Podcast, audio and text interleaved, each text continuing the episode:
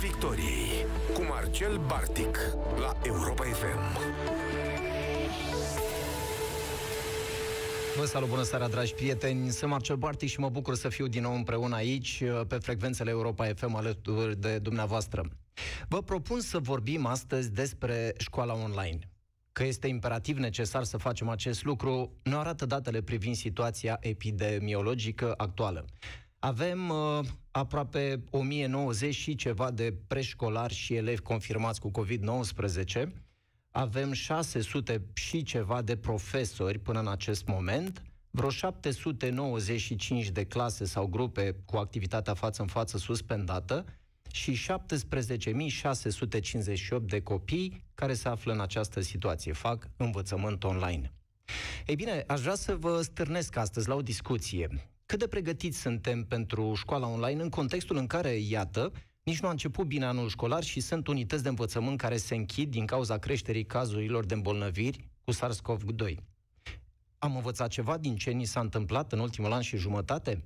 Sunt profesorii pregătiți să se adapteze acestor provocări? Să se reinventeze, să caute metode și strategii prin care să poată da continuitate actului educațional și mai ales să poată evalua conținuturile predate elevilor? Aparent nu, iar semnalul este dat chiar de la vârful Ministerului Educației prin vocea domnului Câmpeanu, care afirmă, iată, resemnat, că școala online a fost un dezastru. Cât adevăr este în această afirmație și în ce măsură exprimă ea realitatea din școlile noastre, discutăm astăzi cu Gabi Bartic, director executiv al platformei Brio și reprezentanta unui startup care face și promovează de ani buni evaluare online și educație digitală.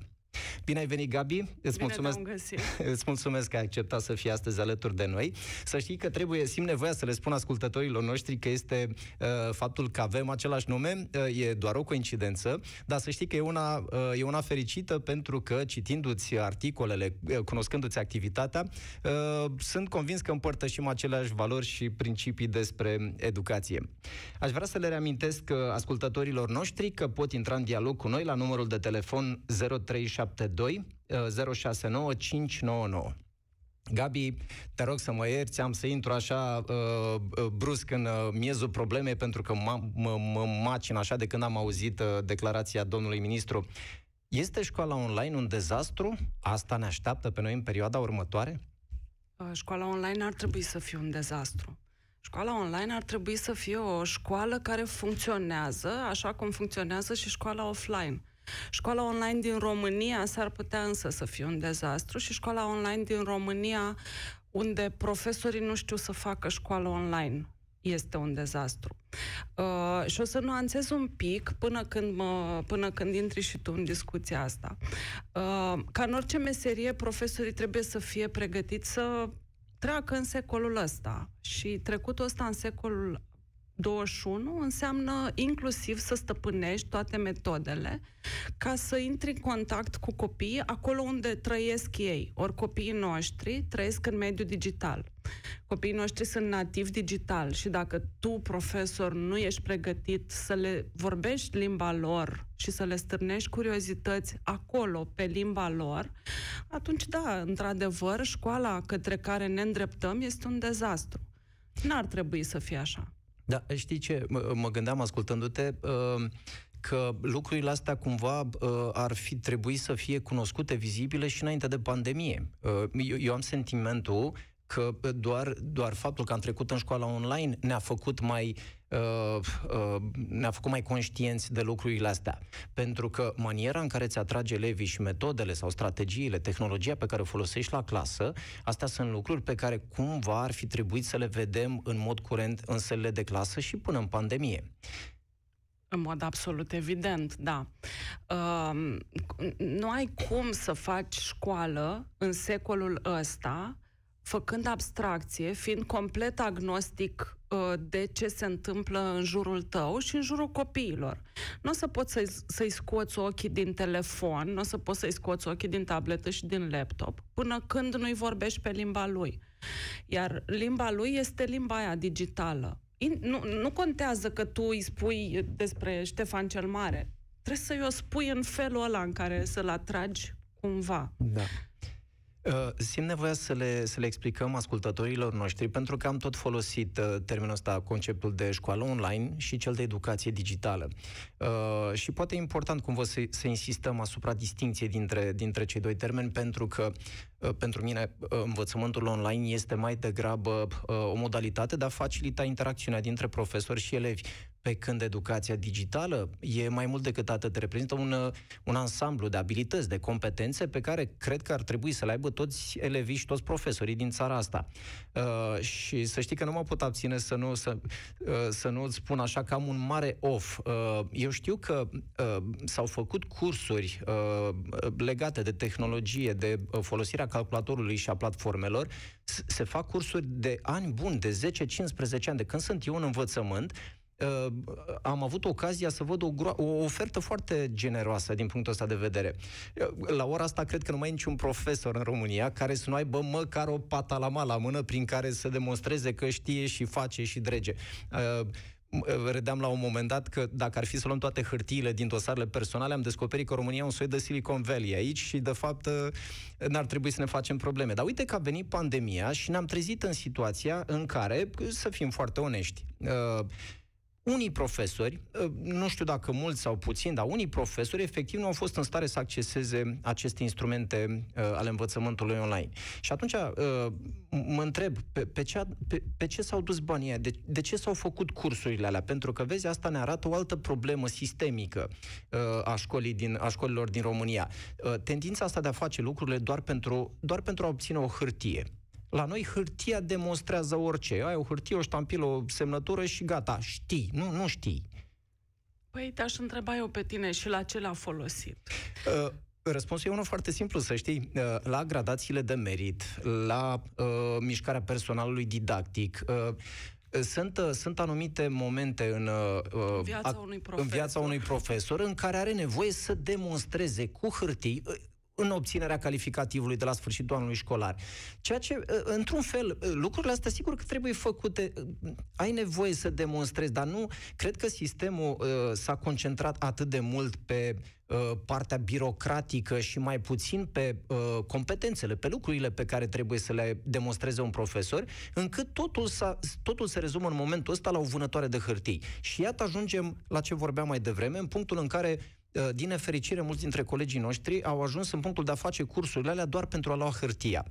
Uh, dacă, dacă mi îngădui să știi, uh, am observat la conferințele la care am mai participat în, în anul ăsta de pandemie, cele mai multe dintre întrebările pe care le vedeam pe chat sunau cam așa. Primim adeverință? Cam, da. cam aici sunt. E, e foarte haios că uh, eu lucrez la Brio de vreo trei ani de zile și când primul profesor cu care colaboram ne-a cerut o adeverință de colaborator, am întrebat și la, la ce vă servește? Uh, ei bine, am înțeles la ce le servește. Nu am fost foarte încântată să le mai pun încă o hârtie acolo în teancul ăla care le ridică cumva scaunul, am înțeles. Uh, nu, nu asta e scopul unui... Nu e scopul nostru și nu asta îmi doresc eu în viață de la uh, locul în care lucrez. Uh, însă, într-adevăr, goana asta după patalamale, goale de orice, de orice conținut, pentru că am văzut toate patalamalele astea cu care, într-adevăr, am putea să demonstrăm că pe hârtie suntem Silicon Valley, um, nu, nu ajută la nimic. Și avem profesori care au învățat în pandemie să deschidă computerul și sigur aveau adeverințe că au participat la cursuri. Um, din nefericire, toată, toată disperarea asta să să ne acoperim uh, de lucruri fără sens, de întâmplări fără sens în învățământ, ne-au dus în punctul ăsta, în care contează mai degrabă să avem o hârtie decât să avem competențe. Și asta se întâmplă și la copii, așa cum profesorii aleargă după patalamale fără niciun sens și fără niciun conținut în spate. Le transmitem ăsta, și lor același reflex. Lucrul ăsta se întâmplă și la copii. Copiii vor note fără să aibă niciun conținut în spate, părinții vor note și nu-i contează că au conținuturi în spate și cam așa se întâmplă în învățământul online. Faptul că ministrul a constatat uh, trist că învățământul online a fost un dezastru, uh, nu face decât să le dea apă la moară celor care o să spună în continuare a, școala online nu poate să funcționeze, știi, a zis chiar și ministru. Nu e chiar așa. Nu, nu, școala online poate să funcționeze, doar că nu avem noi competențe să o facem. Exact. Și uh, mă, eu mă mai gândesc la un lucru. Poate că n-am vorbit suficient de mult, poate n-am adus în spațiu public acele exemple de profesori uh, capabili să facă învățământ online, capabili să se adapteze la, la uh, provocările de acest fel. Pentru că, iată, uh, încep să văd sau încep să conștientizez că sunt din ce în ce mai mulți profesori uh, care văd uh, învățământul ăsta online ca prin instrument foarte util și pe care mă gândesc că, sau din care au învățat și uh, vor folosi și când se vor întoarce uh, fizic la școală. Uh, uite, dacă, dacă îmi dai voie, ți-aș da un exemplu, un, un uh, un caz pe care uh, l-am citit astăzi de la un părinte și care m-a impresionat în mod deosebit. Cred că reprezintă cumva e, uh, definiția uh, senzațiilor, uh, atitudinilor pe care le, le resim părinții în perioada asta. Uh, Părintele respectiv uh, spune, spune cam așa. În contextul pandemiei, o doamnă învățătoare a anunțat clasa uh, dimineață că se simte rău și că nu poate ajunge. După amiază, după verificări, controle și probabil teste, a anunțat că este nevoită să-și ia concediu medical trei zile, dar că vor începe uh, să lucreze online, vor începe lecțiile online. Uh, fără să fie vorba de COVID, fără situații de, uh, care să aibă legătură cu pandemia. Uh, în uh, situația respectivă, părintele spune că aș clona această doamnă învățătoare. Mai sunt cadre didactice de, uh, dedicate, dar această doamnă m-a impresionat și m-a emoționat enorm. Putea face online pe WhatsApp, putea face pe mail, uh, dar nu a vrut și acest lucru dovedește că este născută pentru această meserie nobilă și nu are nevoie de nimic altceva. Iată un părinte care evidențiază rolul școlii online și în într-un alt context decât cel legat de pandemie. Că noi nu știu dacă ne-am gândit, noi așa în general în societate, nu știu dacă ne-am gândit foarte mult uh, cât de mult ne poate ajuta instrumentul ăsta și în altă situație decât cel legat de, uh, uh, mă rog, uh, contextul ăsta pandemic. Și aș vrea să te întreb, uh, știu că ești inițiatoarea unui proiect foarte fain de, de educație remedială. Crezi că sunt, crezi că este, există un, o masă critică de profesori în România care, pe care o putem, îi putem da ca exemplu și, uh, nu știu, să învățăm de la ei, să, nu știu, să le furăm ideile în așa fel încât să le, uh, să le dăm așa uh, ca, un, uh, ca un etalon și pentru ceilalți uh, profesori? În mod absolut evident. Ar fi, n-aș mai fi aici sau n-aș mai lucra în domeniul ăsta al educației dacă s-ar întâmpla diferit. Uh, în mod absolut evident avem profesori absolut senzaționali și în mod absolut evident avem profesori care asta fac, fac cu, fac cu dedicație și nu contează în ce mediu își fac meseria. Pentru că online-ul nu e scop. Am mai spus asta și o mai spun. Online-ul, nu, nu, școala online nu ar trebui să ne fie scop. Școala online este un mijloc de a ajunge la copii. Întâmplarea face că acum se întâmplă școala online din motive pandemice. Școala online ar trebui să se poată întâmpla oricând se întâmplă lucruri de genul ăsta uh, profesorul nu poate să participe la ore sau uh, poate e mai interesant să intre la ore un profesor din America sau un profesor din China sau orice alt, uh, cu orice alt uh, tip de, de interacțiune. Da. Uh, Gabi, să știi că avem, uh, avem și un apel, avem uh, o ascultătoare care ar vrea să intre în dialog cu noi. Bună seara, Elena! Bună seara, doamna Bartic, bună seara, domnule profesor Bartic. Sunteți în direct la Europa FM, vă ascultăm. Bună seara! Aș avea și eu două întrebări de pus. Cum se vede educația digitală în mediul urban, comparativ cu cel din mediul rural, și cât de greu este profesorilor mai în vârstă, care, deși au făcut cursuri, nu au puterea de a folosi o platformă dedicată, gen Zoom sau alte mijloace moderne necesare educației digitale? Excelente întrebări, vă mulțumesc tare mult. Um, Educația în mediul rural față de educația în mediul urban, am spus-o și o tot spun, este altă țară. Mediul rural din România este altă țară față de mediul urban și ne arată rezultatele la teste PISA, rezultatele la bacalaureat, rezultatele la evaluare naționale. Din nefericire, mediul rural nu are acces la profesori de foarte bună calitate, nu are acces la instrumente de foarte bună calitate și de asta eu spun că sunt două Românii, România rurală și România urbană și cea urbană uh, se adaptează mai ușor și obține rezultate similare, să spunem, comparabile cu restul Europei. România rurală însă uh, este o zonă în care, la care nimeni nu se uită, dar care în statistici uh, duc cumva, dacă duce statisticile în jos. Și nu, nu le duce în jos din cauza copiilor, ci le duce în jos din cauza faptului că acolo nu ajung profesori pregătiți și că acolo uh, se face școală cum știm cu toții că se face. Legat de profesori în vârstă sau ne în vârstă sau tineri, uh, cred că asta e ultima barieră. Dacă, dacă profesorul ăla are interes și curiozitate, el învață orice mediu digitalul e un mediu. Așa cum s-a învățat să treacă de pe, de pe uh, hârtie de ziar pe hârtie de Xerox sau a, orice alt tip de suport, se, se învață să folosească orice alt tip de, da, uh, Elena, să știi că uh, aș vrea să întăresc ce spune Gabi acum.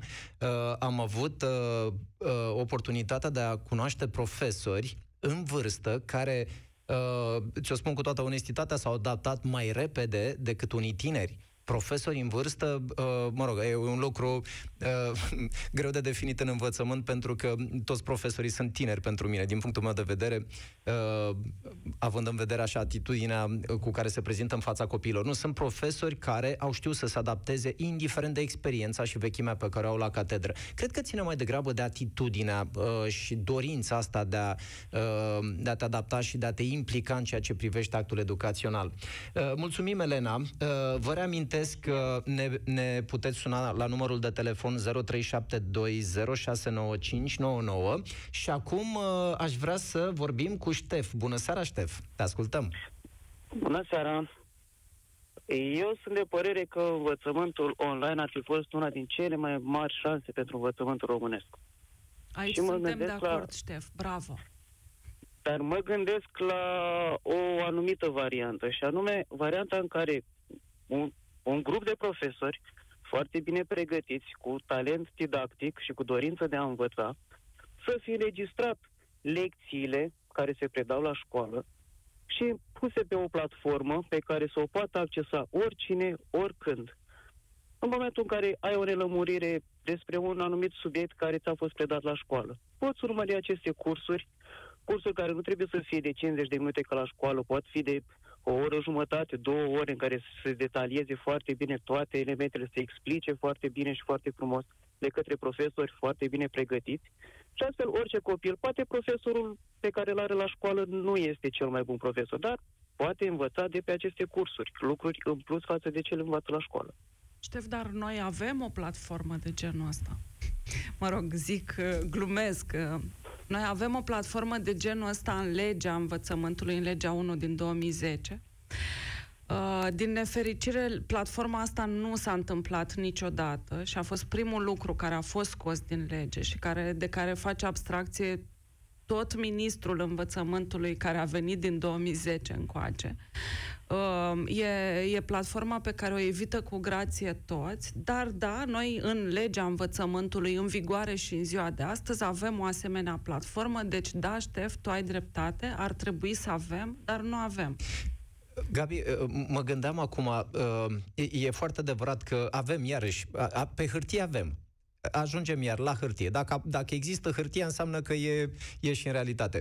De ce trebuie să... De ce stăm noi, oameni, uh, de ce stăm noi, profesorii, părinții, uh, oamenii interesați de educație din țara asta, uh, să așteptăm să ne facă cineva? Că uite, de pildă, mă gândesc că noi am putea organiza un soi de platforme de resurse educaționale deschise pe care să le putem pune la dispoziția uh, copiilor, profesorilor, părinților și am observat, uh, cel puțin de un an încoace, că sunt tot mai multe inițiative de felul ăsta. Și, nu știu, mă gândesc, uh, poate că așa o să reușim, o să, o să punem un pic de presiune pe autorități să facă accesibile resursele astea pentru toți copiii. Păi îți răspund în două feluri. Da, Într-adevăr, noi românii suntem obișnuiți să stăm să se întâmple lucrurile din altă parte, uh, dar îți răspund și în felul, uh, îți răspund și la întrebarea precedentă. Există inițiative private. Școala despre care ai făcut tu vorbire anterior uh, este o inițiativă privată în care trei startup-uri de educație de, de tech au făcut o școală remedială de vară, în care 2400 au fost la început, 2044 au terminat, 2044 de copii, au trecut prin cursuri remediale ținute de profesori, așa cum spune Ștef, de foarte bună calitate și au făcut salturi calitative extraordinare și cantitative. Deci salturi de știință absolut senzaționale. Asta înseamnă, pe o scară de la 1 la 100, creșterea media a fost de 24 de puncte. În regulă. Uh, Gabi, să știi că mai avem un ascultător care ar vrea să intre în dialog cu noi. Uh, bună seara, Vlad, te ascultăm, ești în direct la Europa FM. Bună seara. Uh, bună seara dumneavoastră și invitatei. Uh, din păcate sunt autostradă și ca și învățământul de altfel, nici autostrăzile nu sunt perfecte în România, deci nu am un Așa este. Ca să... Uh, ok, voi începe cu două exemple, le voi trata uh, ca pe unul singur, de uh, profesori din ciclul primar, de caze didactice care uh, din primul moment în care au înțeles că pentru o oarecare perioadă, care, care încă nu o știm, uh, vor fi nevoite să adapteze învățământului online. Au făcut din proprie inițiativă eforturi și s-au adaptat astfel încât uh, eficiența și rezultatele uh, pe care copiii le au în urma uh, predării online să fie sensibil apropiate de cele din față în față. Pe de altă parte, la clasa fetiței mele, uh, tot în învățământul primar, Anul trecut, în august 2020, am trimis uh, o solicitare către conducere, directoare sau oricine în măsură acolo să ia decizii și am întrebat, ok, cum am ajutat noi, uh, am sponsorizat școala, că din păcate nu prea se poate altfel, uh, când a fost necesar... Atenție, vă auzi, a... domnul ministru. uh, da, da, m-aș bucura să mă audă dar mă îndoiesc că îi pasă de punctul meu de vedere. Uh, și am întrebat, ok, cum vă putem ajuta noi, părinții, pentru că iarăși vor intra copiii în online, clasele nu au acces la internet de bună calitate, nu există o platformă pe care profesorii să fi fost instruiți să lucreze, o să peticim luni bune învățământul până o să ajungem, poate, în unele cazuri, la un rezultat. Vlad, și deci, care a fost reacția ai primit un răspuns nu, din partea nu, cont? Nu, nu, nu. Am primit un răspuns uh, standard de la instituții că da, uh, am uh, luat act de solicitare, o să vă răspundem. Mai mult, uh, Spune, spune-ne copilul cum face școala acum. Acum face încă un regim normal. Merge la școală, menționez că este vorba și de clasă step by step. Unde te aștepți totul totuși ca un cadru didactic care și-a asumat rolul de a preda într-o altă manieră decât cea clasică, să fie mai deschis spre a fi un autodidact. Da, în regulă. Uh, îți mulțumesc, Vlad. Uh, e, e un exemplu uh, care merită, la care merită să reflectăm.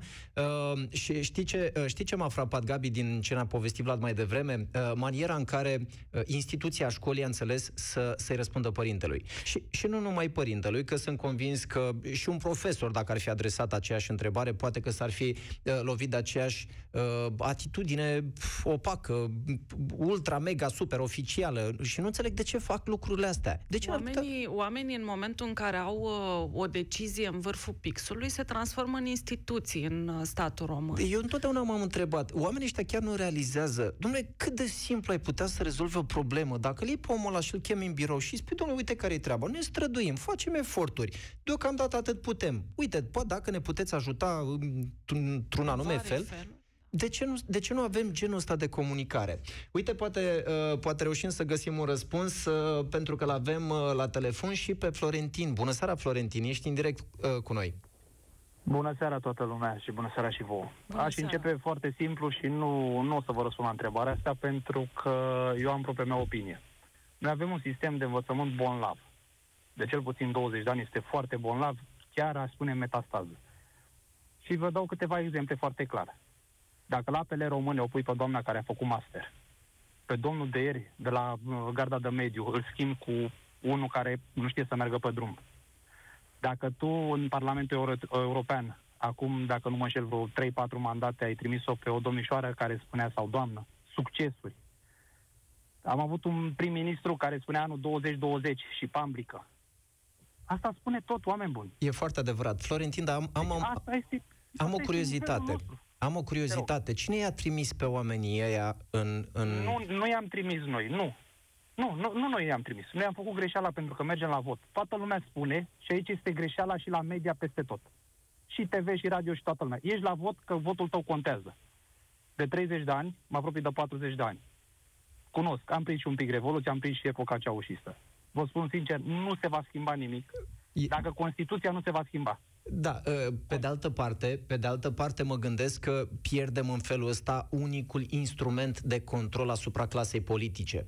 Ă, Mă da, rog, mă- ăsta este un subiect la care mai putem reflecta pentru că ă, în mod evident ă, trebuie să nu, nu știu dacă vom găsi vreodată soluția perfectă în care să, prin care să Voia- trimitem Voiam să întreb dacă putem să vorbim până mâine despre Exact. subiectul ăsta. Cum, cum putem găsi niște oameni care să-și merite locul și funcția uh, pe care o ocupă acolo, cum să ne reprezinte mai bine, dar uh, s-ar putea să nu ne placă răspunsul, că oamenii care au decizii acolo și se poartă în felul ăsta, nu cumva sunt uh, o oglindă a societății care i-a votat sau nu i-a votat, pentru că și ăsta este un subiect pe care trebuie să luăm în considerare.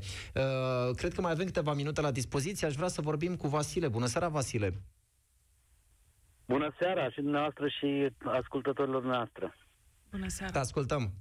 Uh, Eu uh, o să fiu de acord cu antevorbitorul meu doar că învățământul este în, în, uh, într-o, într-o situație destul de proastă, dar nu o să fiu de acord și cred că votul meu contează și mă voi duce la vot de fiecare dată de câte ori pot. Și noi credem la Lucrez fel, în să sistemul știi. educațional și aș vrea doar să vă să vă ridic la fileu două subiecte legate de, de ce spuneați înainte de, de, acest, de ultimul telefon. Uh, Cum, uh, ce, de, de, ce nu, de ce nu funcționează sistemul online și de ce aceste platforme care există și sunt variate și au o grămadă, o grămadă de posibilități educaționale, de ce nu funcționează?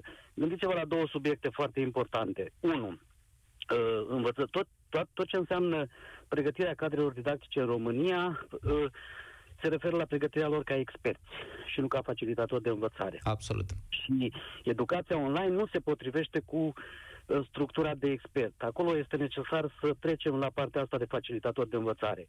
Și doi, și aici este uh, buba, să zicem, gândiți-vă la sistemul de pregătire în privat care încă există și o să găsim legătura cu de ce nu funcționează platformele online Da, și nu uh, sunt atât de atractive pentru, uh, pentru, pentru uh, cadrele didactice, pentru că ele ar, ar destructura un, si- un, un fenomen care încă este destul de generalizat, cel al pregătirilor online, al pregătirilor private, uh, care funcționează față în față și eu cred că tot acolo, dacă ne ducem la, că știți cum, vorba aceea, urmărește banii și o să găsești uh, uh, uh, problema. Uh, Dacă urmărim banii, o să vedem că uh, sistemul de pregătiri private, cred că menține inclusiv mod- modelul ăsta de evaluare al nostru, care până la urmă este problema a tot ce înseamnă educație, faptul că evaluăm cunoștințe. Da, în regulă. Da. Mulțumim, Vasile. Să știi că uh, uh, nu, nu mă pot abține, Gabi, să nu spun că, într-adevăr, problema formării profesorilor este una uh,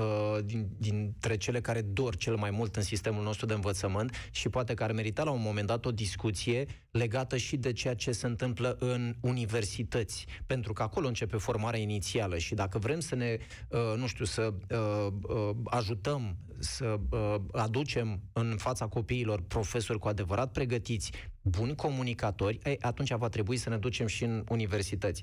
Uh, mai am câteva minute. Să știi că aș vrea să te întreb, pentru că uh, eu sunt uh, uh, foarte încântat și curios totodată uh, în, în legătură cu testele Brio și spune-ne mai multe despre teste. Ce înseamnă testele astea standardizate? Pentru că dacă vom trece în, în școala online, să știi că marea problemă asta va fi de predat, mai găsim noi o, o metodă, o platformă, o ceva. Ne descurcăm. Dar cum facem învățare online? Cum îi dau eu test copilului? Cum evaluăm? Păi îl evaluăm standardizat. Uh, guvernul și Ministerul a început să vorbească după ultimele evaluări naționale despre testare standardizată și despre evaluare standardizată. Uh, evaluarea standardizată este ceva ce există în America de vreo 100 de ani, mai bine de 100 de ani în mod formal în învățământul american. A pornit, de la, a pornit de la foarte multe procese pe care le aveau americanii cu copii care reclamau inechități. Inechități între două note separate sau inechități între doi copii care primeau aceeași notă sau note diferite. Și atunci au ajuns la concluzia că trebuie standardizată evaluarea în educație și au creat primele sisteme de testare, de evaluare standardizată. Evaluare standardizată înseamnă că testăm toți copiii pe aceleași cunoștințe, cu aceleași instrumente.